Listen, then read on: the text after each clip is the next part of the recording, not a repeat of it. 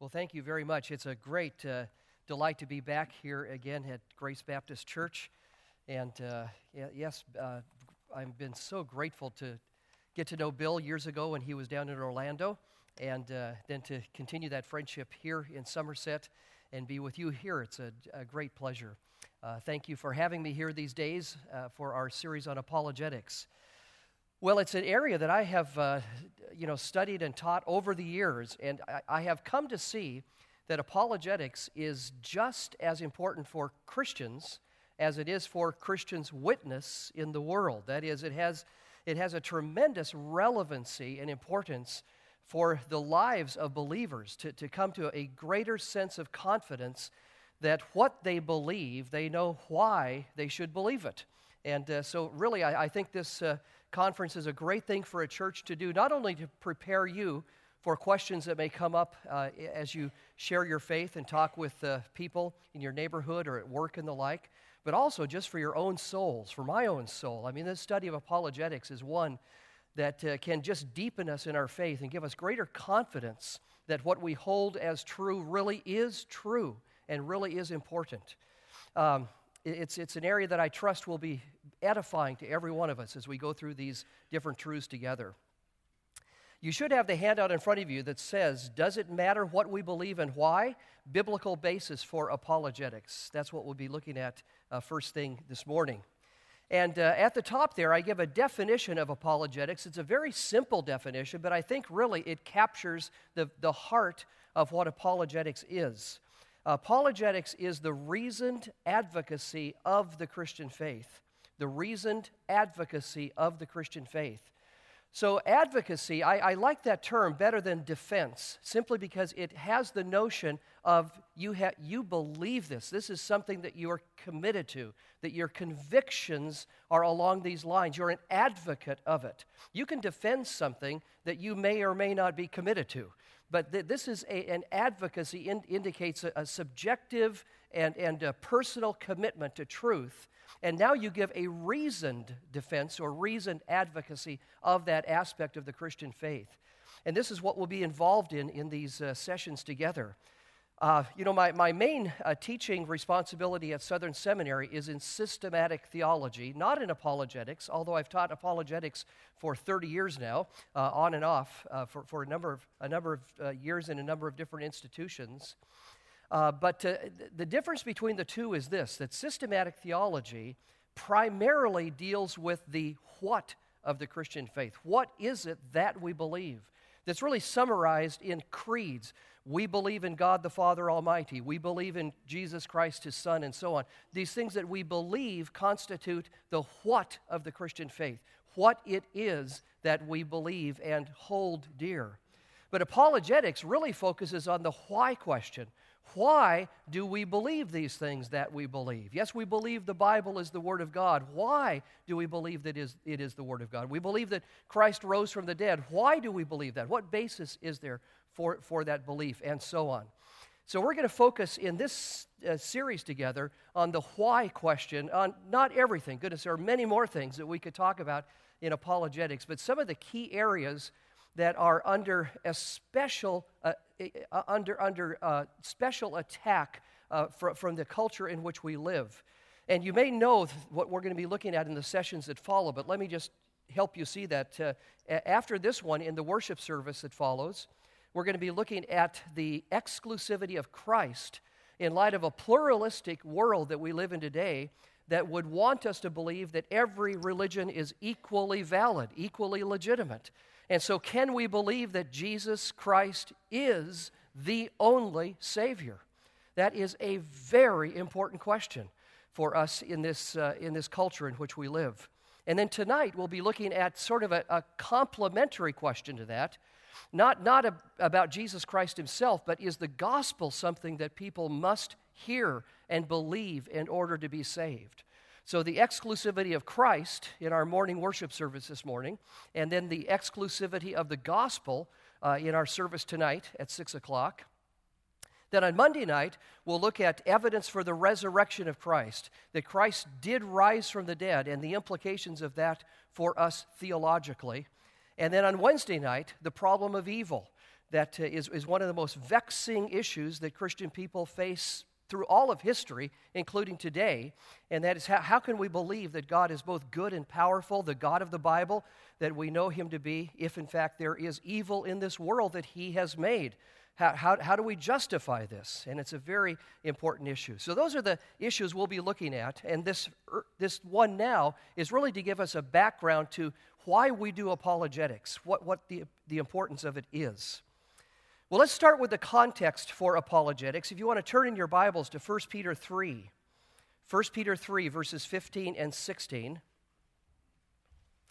And we have here some words from Peter that are both wise and very helpful in terms of understanding the nature of apologetics, this reasoned advocacy of the Christian faith. 1 Peter 3, verses 15 and 16. Let me read this for you. And uh, this is from the New American Standard translation of the Bible. Peter writes this But sanctify Christ as Lord in your hearts, always being ready to make a defense to everyone who asks you to give an account for the hope that is within you, yet with gentleness and reverence. And keep a good conscience, so that in the thing in which you are slandered, those who revile your good behavior in Christ will be put to shame. Well, let me pick out three things from this passage that help us see the context for apologetics. First of all, is the content of apologetics. The content of it is seen in the phrase in verse 15 where he says that we are to give a defense of the hope that is within us. The hope that is within us, which was a, a summary way of saying those things that we believe that we believe are true, that base the, the very hope we have uh, of, of eternal life through Christ and, and the joy we have, the anticipation we have of sins forgiven and life forever lived with our Creator God. This hope that we have within us. And by the way, this is written in, in the context of a persecuted people. So they're being, they're being persecuted for their faith, and yet these are people who exhibit hope despite the fact that very difficult times uh, are, are, are coming upon them, and they're, they're facing suffering and affliction because of that faith. And rather than moving away from that faith, they are embracing that as their greatest hope. The very thing for which they are persecuted is the thing that provides for them hope. That is the confidence of the truth that they have affirmed. So Apologetics, then, is this defense or this advocacy of why you have this hope within you, why, why you believe in Christ despite, despite the fact that people in your culture uh, chide you and mock you, uh, ridicule you for this faith in Christ as the only Savior, why, why you would believe in the gospel when it is an offense to so many people. But in fact, it is that truth that is the hope for us, and we give a defense of that uh, of that hope. So, the content of apologetics really then is giving a defense of those elements of our faith that provide for us the basis for our hope in, in, uh, in what God has done for us in Christ. Secondly, the commitment of apologetics is seen in the opening phrase where he says, Sanctify Christ as Lord in your hearts. In other words, set him apart. Set Christ apart as Lord in your hearts. You do not submit to any other lordship in an ultimate way, only to Christ. Christ is your ultimate and only final Lord. So you set him apart, which means you fear Christ more than you fear men. Do you feel the weight of that? My goodness, I mean, I, I think of this even with the, the simplest things in life, like bowing your head to pray at a public restaurant. I mean, I, I sometimes have felt may, maybe it would be uh, better if we didn't do that to, to you know, to put, put on display uh, our, our uh, uh, thanksgiving to, to God in Christ for what He is providing here. But the, immediately I think, oh no, why not? Goodness, the most important thing that those people can know is we have set Christ apart as Lord and we acknowledge these are gifts from His hands. We bow and give thanks to God as, as we should. And in so many ways, really living life under the Lordship of Christ means that you follow Him and His ways and you do not fear what other people think or say ultimately. You fear what he says and thinks ultimately. So, setting apart Christ as Lord means everything we do in life is framed by our s- submission to his leadership, our following where he wants us to go. And that may include times where we have to give a defense of the hope that is within us uh, in, in order to be faithful to him and, uh, and tell those who object to our faith why it is we hold those things. So, the commitment really of apologetics is a commitment to Christ, setting him apart as Lord. And therefore, we want to defend those truths which we believe ground our confidence in Christ and what he has done. And then finally, the character of the apologist is seen also in verses 15 and 16. At the end of verse 15, he says, To give an account of the hope that is within you, yet with gentleness and reverence or fear, and keeping a good conscience, so that in the thing in which you are slandered, those who revile your good behavior in Christ will be put to shame. So here, here are some elements that should describe the Christian who is the apologist, the Christian who is giving a defense of the hope that is within them.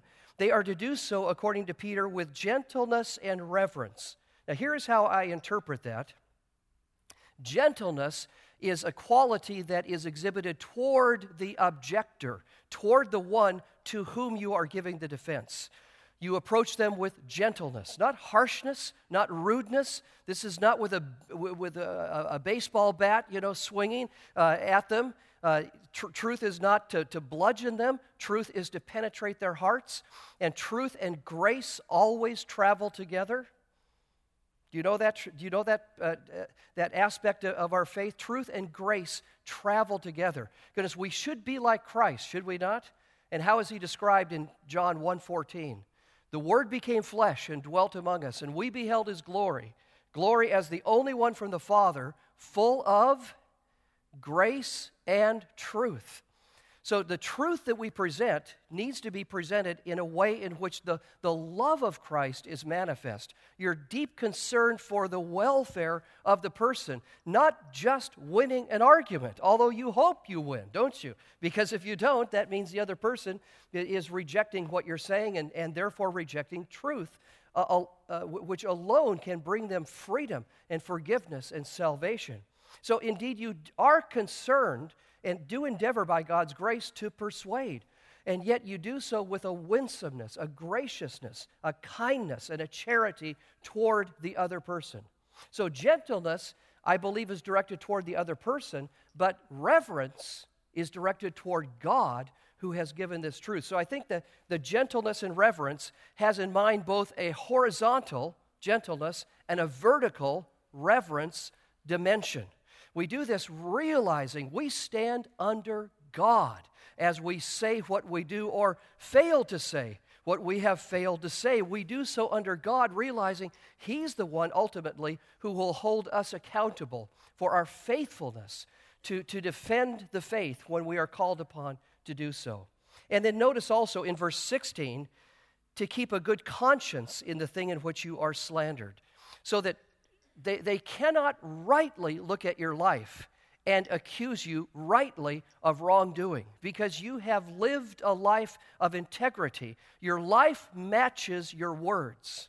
This is essentially what Peter is getting at in verse 16. Your life matches your words.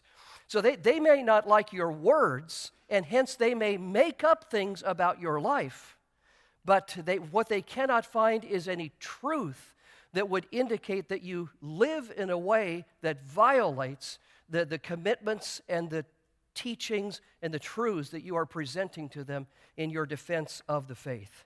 So, indeed, uh, integrity and authenticity of character is also part of the character of the apologist that Peter calls all of us to.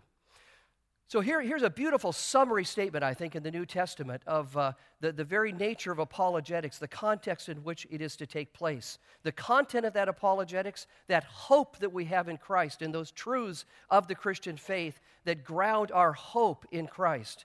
The commitment of the apologists, we always stand under the lordship of Christ. That is the supreme allegiance that we have. Nothing trumps that allegiance.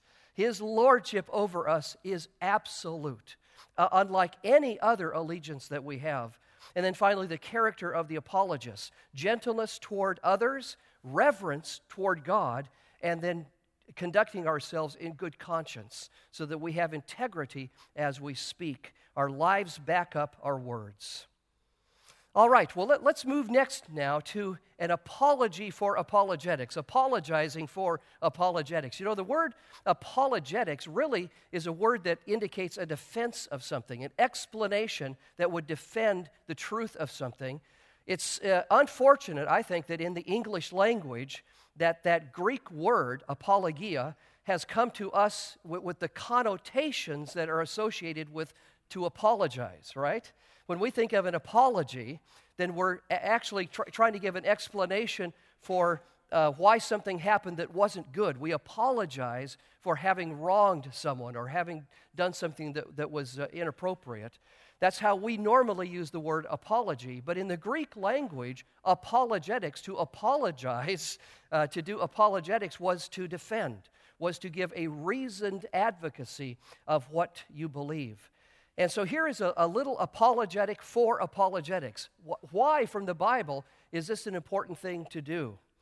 And, uh, and my short answer for this is, is this, and we'll take a look at a number of passages is that God really does intend his people to believe what there is good reason to believe. God really does intend his people to believe what there is good reason to believe. He doesn't want us to be duped. He, he doesn't want us to believe things that are incre- incredible, that, that we're really incredulous about, right? that, that we, we believe them even though there, there are no reasons for believing them, and yet we just believe them anyway. I mean, that may be belief in Santa Claus, but that's not belief in God. That's not belief in Christ. That's not belief in the resurrection.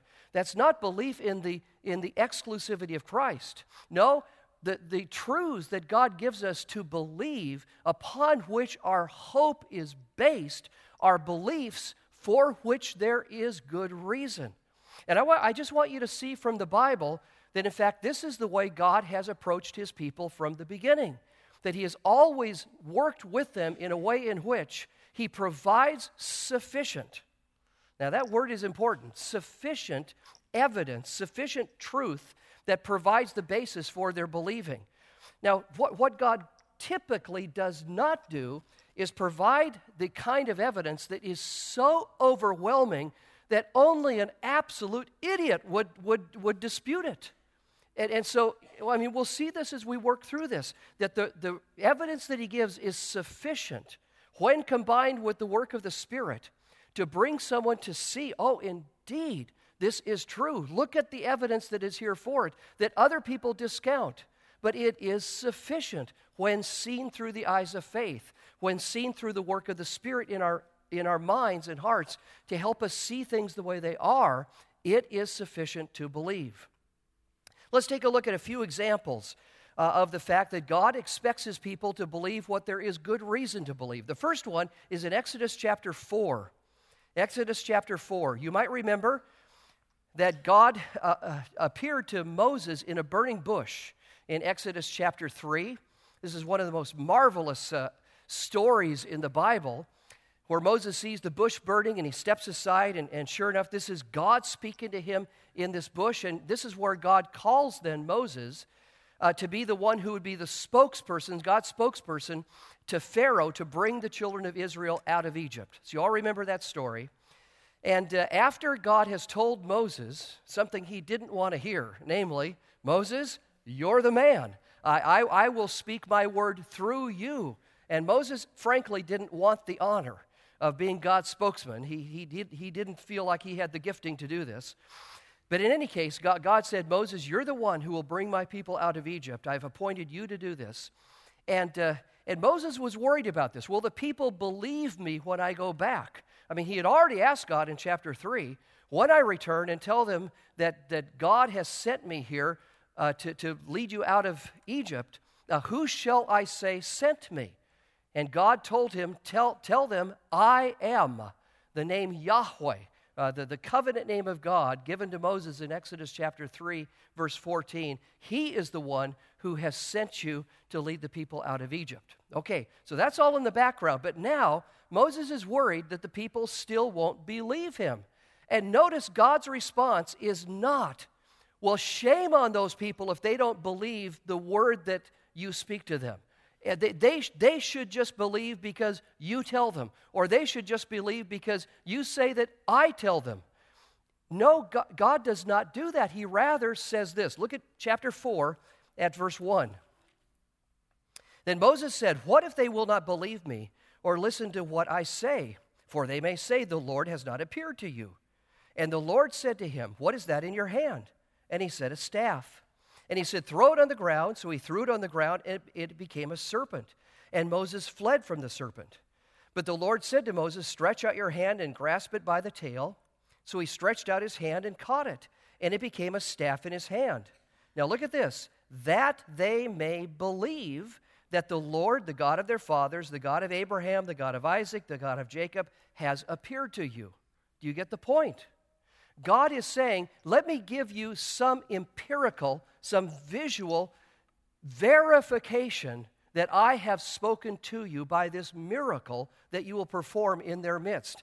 The miracle will verify the truth of what you are saying that God has come to me, He's spoken to me, He sent me to bring you out of Egypt. How do you know that the Lord has spoken to me?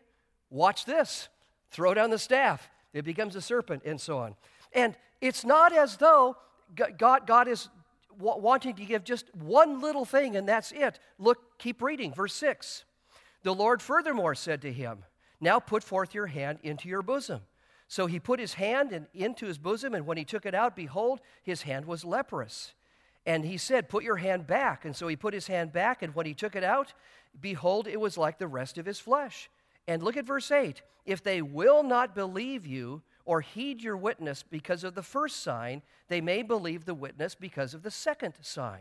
And then he gives him a third. So here is a first, a second, and a third miracle that Moses is to perform so that the people will believe. Believe that, in fact, God has said to Moses that you will be the one through whom I will deliver the people of Israel out of the hand of Pharaoh and bring them out of Egypt. So God gives reason to believe. Now, is this reason that could be rejected? Of course it is. You, you could use your imagination and begin speculating some kind of, uh, uh of magician uh, uh, uh, work or, or the likes, some kind of magic that went on by which this happened. So it's not the kind of evidence that is so in your face that it would really be impossible to reject it. But wouldn't you agree with me that it's evidence that is sufficient? And God intends it that way to be sufficient to lead these people to believe, in fact, God has spoken through Moses. So, sufficient reason, sufficient evidence to believe what God calls us to believe. Or here's another example. Turn to Mark chapter 2 in the New Testament. Mark chapter 2, another very familiar story to most of us, anyway, who have been in the church over the years where a group of friends have brought a, uh, a, a, lame man to Jesus, a paralytic man, uh, to be healed, but they can't get him in the house. And so what they do is they cut an opening in the roof, pr- probably a, a, thatched roof or a roof, a roof of grass of some kind. They cut an opening in the roof and drop the paralytic man down in front of Jesus. Let's pick up with the story uh, from at verse 4. Being unable to, uh, to get to Jesus because of the crowd, they removed the roof above him, and when they had dug an opening, they let down the pallet on which the paralytic was lying. And Jesus, seeing their faith, said to the paralytic, Son, your sins are forgiven. But some of the Pharisees, some of the scribes sitting there, reasoning in their hearts, they said, Why does this man speak this way? He's blaspheming. For who can forgive sins but God alone? Now, at this point, the story could go one of two ways. It could go that Jesus looks at those scribes, those teachers who are disbelieving, and simply says to them, You need to believe because I declare it. I, I declare it, and there, there, you are accountable to believe what I declare, and that's it. So, in other words, I don't need to give any reason for believing that I'm able to forgive sins. You're obligated to believe it without any reason. It could go that way, but it doesn't. Notice how it does go. Pick up now at verse 8. Immediately, Jesus, aware in his spirit that they were reasoning that way within themselves, he said to them, Why are you reasoning about these things in your hearts? Which is easier to say to the paralytic, Your sins are forgiven? Or to say, Get up, pick up your pallet, and walk? But so that you may know that the Son of Man has authority on earth to forgive sins, he said to the paralytic, I say to you, get up, pick up your pallet, and go home. And he got up and immediately picked up the pallet and went out of the sight of everyone, so that they were amazed and were glorifying God, saying, We have never seen anything like this. So look, look again what Jesus in this case does. He gives evidence that what he has claimed previously, namely, I have authority to forgive sins. Your sins are forgiven. What basis does he have that authority? Well, he has that authority because he is from God. He is God himself in human flesh, sent by the Father. He has divine authority to forgive sins. That divine authority, though, is testified to by the miracle.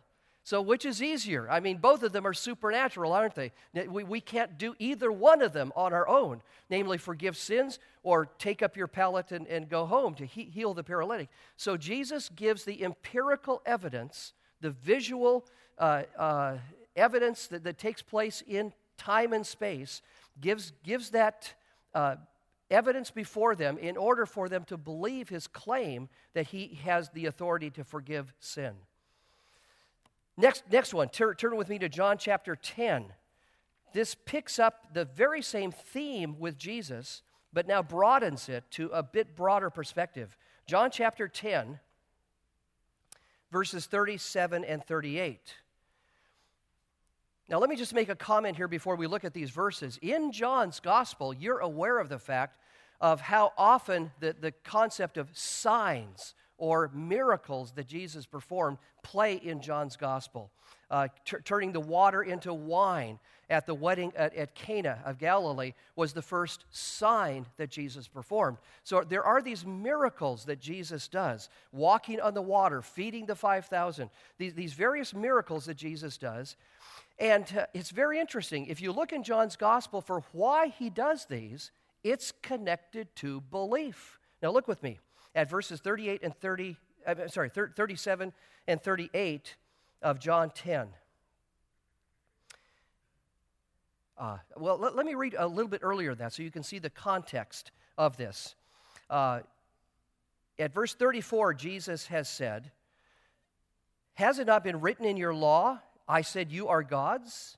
If he called them gods, that is, these ju- human judges, that because they're in a godlike position judging, they were called gods. If you called them gods, these mere humans to whom the word of God came and the scripture cannot be broken, do you say of him, uh, Jesus himself, whom the Father sanctified and sent into the world, that you are blaspheming because I said, I am the Son of God?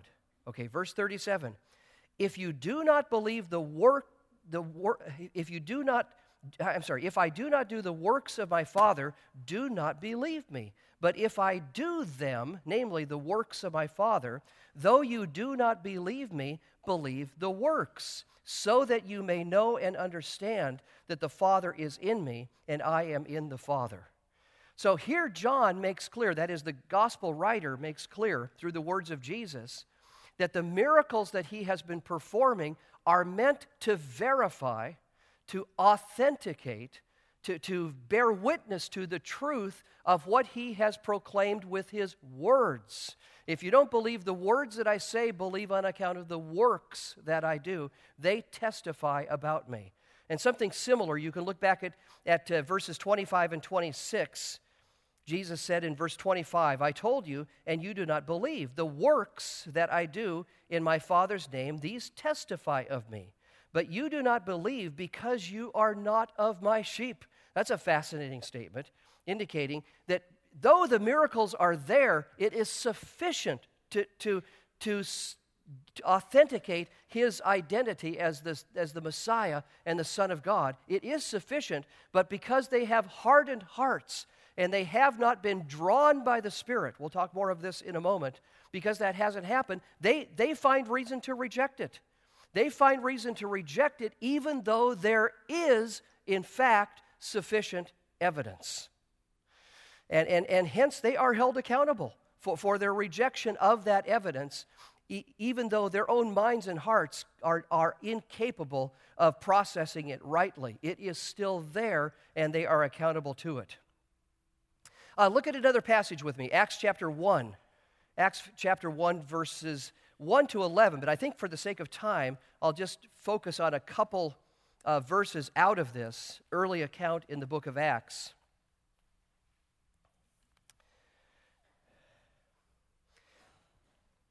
Let's read the opening three verses Acts 1, verses 1 to 3. The first account I composed, Theophilus, that's referring back to the book of Luke that, uh, this, that, that Luke wrote. Now he's writing the book of Acts. The first account I composed, Theophilus, about all that Jesus began to do and teach until the day when he was taken up to heaven after he had by the Holy Spirit given orders to the apostles whom he had chosen. To these, that is, his apostles, to these he also presented himself alive after his suffering by many convincing proofs, appearing to them over a period of 40 days and speaking of the things concerning the kingdom of God. Then also look at verse 11. Verse 11 of Acts chapter 1. They also, they, they also said, Men of Galilee, why do you stand looking at the sky? This Jesus, who has been taken up from, from you into heaven, will come in just the same way as you have watched him go into heaven. Now, what you have in both of these passages, in, in verse 3 and verse 11, is that God has chosen it good and right to give evidence to his people, in this case, his disciples, the disciples of Jesus, evidence so, they, so that they will believe what they should believe. They need to believe that Jesus rose from the dead. Boy, this, everything hinges on this. I mean, when you look at the apostolic preaching in the New Testament, not only does it mention regularly the death of Christ, it also mentions regularly the resurrection of Christ who died for our sins. Without the resurrection, there is no hope. So they have to know that Christ not only died, but he rose again in order to proclaim the gospel rightly. This is a, a matter of the utmost importance for them to believe the resurrection. So rather than just a voice coming from heaven saying, My son has been raised from the dead, and they never see Jesus, they just take the, the statement uh, that, that came from heaven, my son has been raised from the dead, and that's it. Rather than doing it that way, what did God do? He gave to his disciples many signs and proofs of Jesus' resurrection, the appearances of Christ. We'll talk much more about this on Monday night when we look at the, the evidence for the resurrection of Christ. But the appearances of Christ were given so that these disciples would believe. Even Thomas, do you remember this in John chapter 20? We won't take time to turn there. Do you remember Thomas, doubting Thomas, as he is sometimes called because of this one incident in particular, who didn't believe that Jesus had been raised from the dead, even though his own disciples, his, fellow disciples, were telling him that they had seen Jesus. And Thomas said, Unless I see with my own eyes the, the the, the, the pierced side and the nail prints on his hands, I will not believe. So rather than chastising Thomas for that, what did Jesus do? Days later, he appeared in the room where Thomas was with the other disciples, and he said, Thomas, look, come, touch my hands, my side. Do not be unbelieving, but believing. Based on what? Proofs, evidence, uh, attestation to the fact that he had risen from the dead. And so here, here, is, here is what uh, God ordained as good and right was to give to those early witnesses uh, of the gospel uh, their, their eyewitness account of the fact that they had seen Jesus who had been raised from the dead. Again, God gives uh, evidence and, and uh, reason to believe what he calls them to believe. Next passage, Romans 1 18 to 23. And again, we're not going to read all this, but we'll just see how this begins. Romans 1, beginning at verse 18 is very sobering. It's one of the most sobering passages anywhere in the Bible that describes a people who have turned away from God and, and, and what God gives them over to. I mean, in many ways, you read through Romans 1 18 to the end of the chapter, and you realize this is happening in our country right now. At least it appears that uh, this very God giving them over to, to the greater immorality and so on marks the age in which we live very much. But no, notice at verse 18, Paul writes this The wrath of God is revealed from heaven against all ungodliness and unrighteousness of men who suppress the truth in unrighteousness. You see that point? They're accountable, according to Paul, because they suppress truth.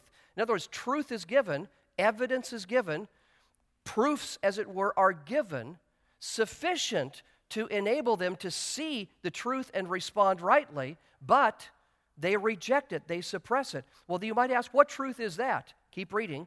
Verse 19 because that which is known about God is evident within them, for God made it evident to them. When did He do that? When did God make evident truth that they have suppressed, by which now His wrath comes upon them? When did this happen?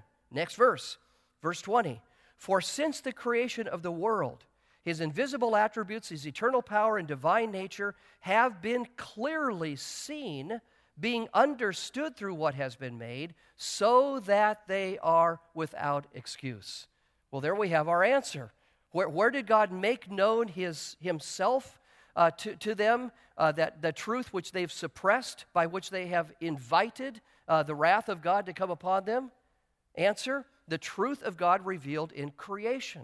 So, indeed, God gives sufficient evidence in the created order of his divinity, of his divine power, his divine nature manifest in creation. Now, can the evidence of God in creation be rejected by people?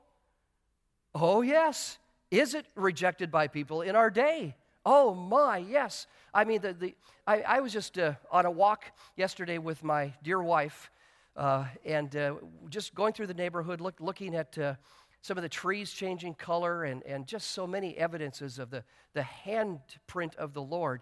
And commented to, jo- to, to my wife Jody again, as we've talked about this many, many times, the sheer idiocy of people who hold that, that biological life on planet Earth is a matter of chance processes without any kind of intelligent design that stands behind it. I mean, it's just lunacy. And yet, the PhDs of the PhDs of our culture hold that view. I mean, it's just incredible. There is sufficient evidence, and they are held accountable. they are without excuse the wrath of God is upon them. They are accountable. And, and yet, it is not the kind of evidence that is so in your face that it is impossible to come up with some other explanation. They do come up with another explanation, uh, even though that other explanation is pathetic. Nonetheless, they do. So here we have it uh, the, the evidence of God given, so we will believe in who He is. Finally, 1 Corinthians 15. And again, we're going to come back to this passage on Monday night, so I don't have to spend much time here, but just to point out how, how clear it is that uh, God wanted empirical evidence for the Christian faith to be known to his uh, disciples, to his people. So at verse 3, let's pick up there at verse 3 of 1 Corinthians 15. Paul writes, I delivered to you as of first importance what I also received that Christ died for our sins. Now, notice what happens after he makes that statement Christ died for our sins according to the scriptures. By that, I take it he means you can look back at the Bible and see from the Old Testament that it was declared that the Messiah who would come would die for the sins of the people. How about Isaiah 53? Pretty clear, right? Okay. At least in retrospect, it's clear. So Christ died for our sins according to the scriptures, and he was buried. Why does he include that phrase? You only bury dead people, right? So there is an empirical evidence that he died because they buried him. Roman guards judged he was dead. They put the spear in his side in part to determine the fact that he was already dead. So biblical evidence and historical evidence. He, he, he was buried. And here's the second part of the gospel. And he was raised on the third day. I'm at verse 4. He was raised on the third day. Notice the pattern. According to the scriptures, ah, so same pattern again. So, don't we know from the Old Testament that the promised Messiah who would die for our sins would not be held in the grave? Psalm 16:10, for example, that is quoted by Peter in Acts 2. Yes, indeed, the scriptures declare he would be raised, but then he says this He, he was uh, raised on the third day according to the scriptures, and he appeared. So you have both biblical support and empirical support for the fact that Jesus died and was raised. And then he elaborates on the appearances of Christ because that's what he's pointing to here in this chapter to give demonstration that Christ rose from the dead. And here, look at all the people to whom he appeared, the different groups, different settings, uh, di- different numbers of people that he appeared to as alive from the dead. Indeed, God gives sufficient evidence. He wants us to believe what there is good reason to believe. And here we have evidence for the resurrection of Christ. And we believe it not just because it's declared, yes, it is declared, but there is evidence along with that to, to ground and found our faith. Okay, finally, let's look real quickly at four possible objections and answers to these objections. The first one comes from some phrases from the Apostle Paul in 1 Corinthians chapters 1 and 2, where he says he does not use persuasive words of wisdom. Look back, for, for example, to chapter 2, verse 4. 1 Corinthians 2, verse 4. My message and my preaching were not in persuasive words of wisdom, but in demonstration of the Spirit and of power. And some have taken that to mean that you shouldn't use argumentation. You shouldn't attempt to persuade people eh, to, to believe the gospel. But if that's what Paul meant, he himself violated his own teaching. Why? How do we know that? Because he persuaded people in the marketplace and so on. Look, for example, just to give you one sample text, Acts 18, Acts chapter 18.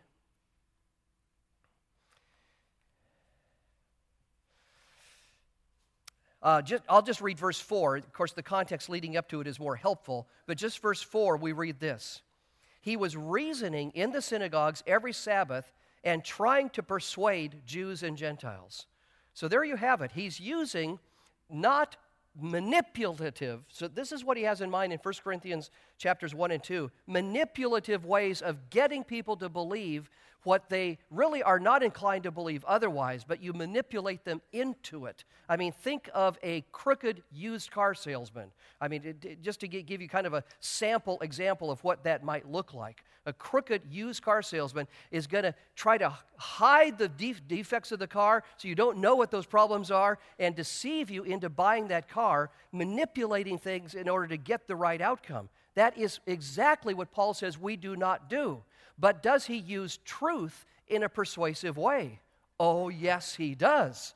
And you can see that uh, throughout the book of Acts.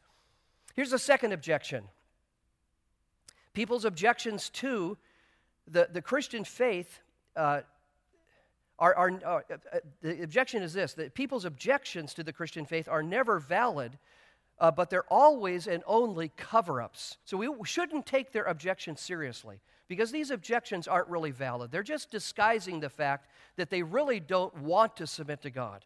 Well, you know, that probably is true, that there is a moral issue that is deeply involved in this as well. But does that mean we don't take the objections that they raise seriously?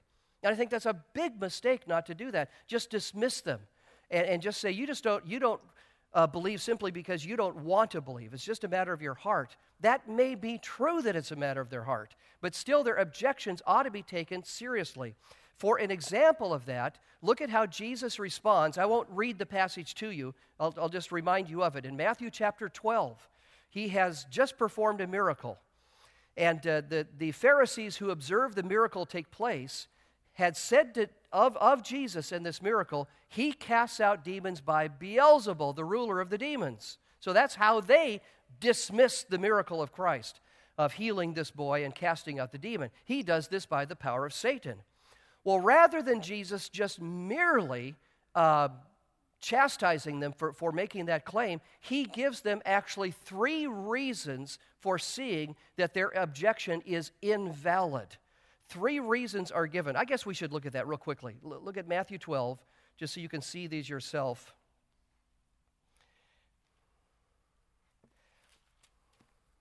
So he casts out demons by Beelzebul. That's in verse 24. Now, verse 25, Jesus, knowing their thoughts, said to them, Any kingdom divided itself is, is laid waste. Any city or house divided against itself will not stand. If Satan casts out Satan, he is divided against himself. How then will his kingdom stand? There's reason number one. You, you think I'm doing this in the power of Satan? Why would Satan do something that is destructive to Satan's own ends, namely casting out a demon? That makes no sense. So that's reason number one. Reason number two, verse 27 if I by Beelzebul cast out demons, by whom do your sons cast them out? Of course, we don't know the background of that, but evidently they believe that some of their own sons were able to do this as well. Well, if I do it by Satan's power, what about them? So that's another reason for thinking their evaluation is mistaken. Then finally, verse 28, third reason if I cast out demons by the Spirit of God, then the kingdom of God has come upon you. So here's the third reason namely, you know from the Old Testament that the promises of the coming Messiah would be of one who has the Spirit upon him. Isaiah 11, Isaiah 61. Yes, he would have the Spirit upon him to perform these miracles. So if I cast out these demons by the Spirit, guess who I am that you're rejecting? The coming King of Israel indeed. So notice, I mean, the point I'm trying to make here is that rather than Jesus just lambasting them for this claim he casts out demons by Beelzebul, he gives them three reasons to show that their objection is unfounded, ungrounded, in order to dismiss that objection. So indeed, he takes those, those seriously. Final, final point. Oh, we have two more here, right? because the, uh, because the Christian faith, number three, is a matter of faith, reason is neither necessary nor appropriate. And of course, we've really been thinking about this objection all the way through.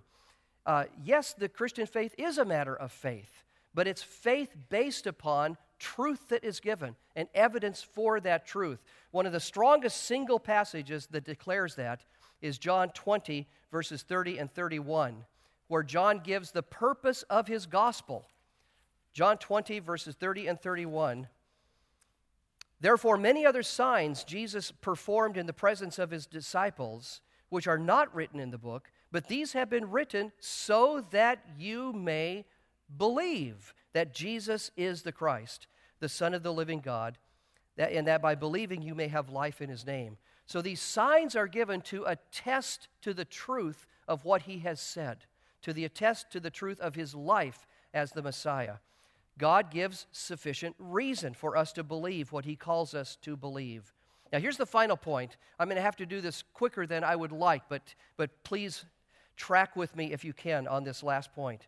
Because the Christian faith can be supported with reason and evidence, people can be reasoned into the kingdom apart from any work of the Spirit bringing them to faith. That's what some people have thought. We can reason people into the kingdom.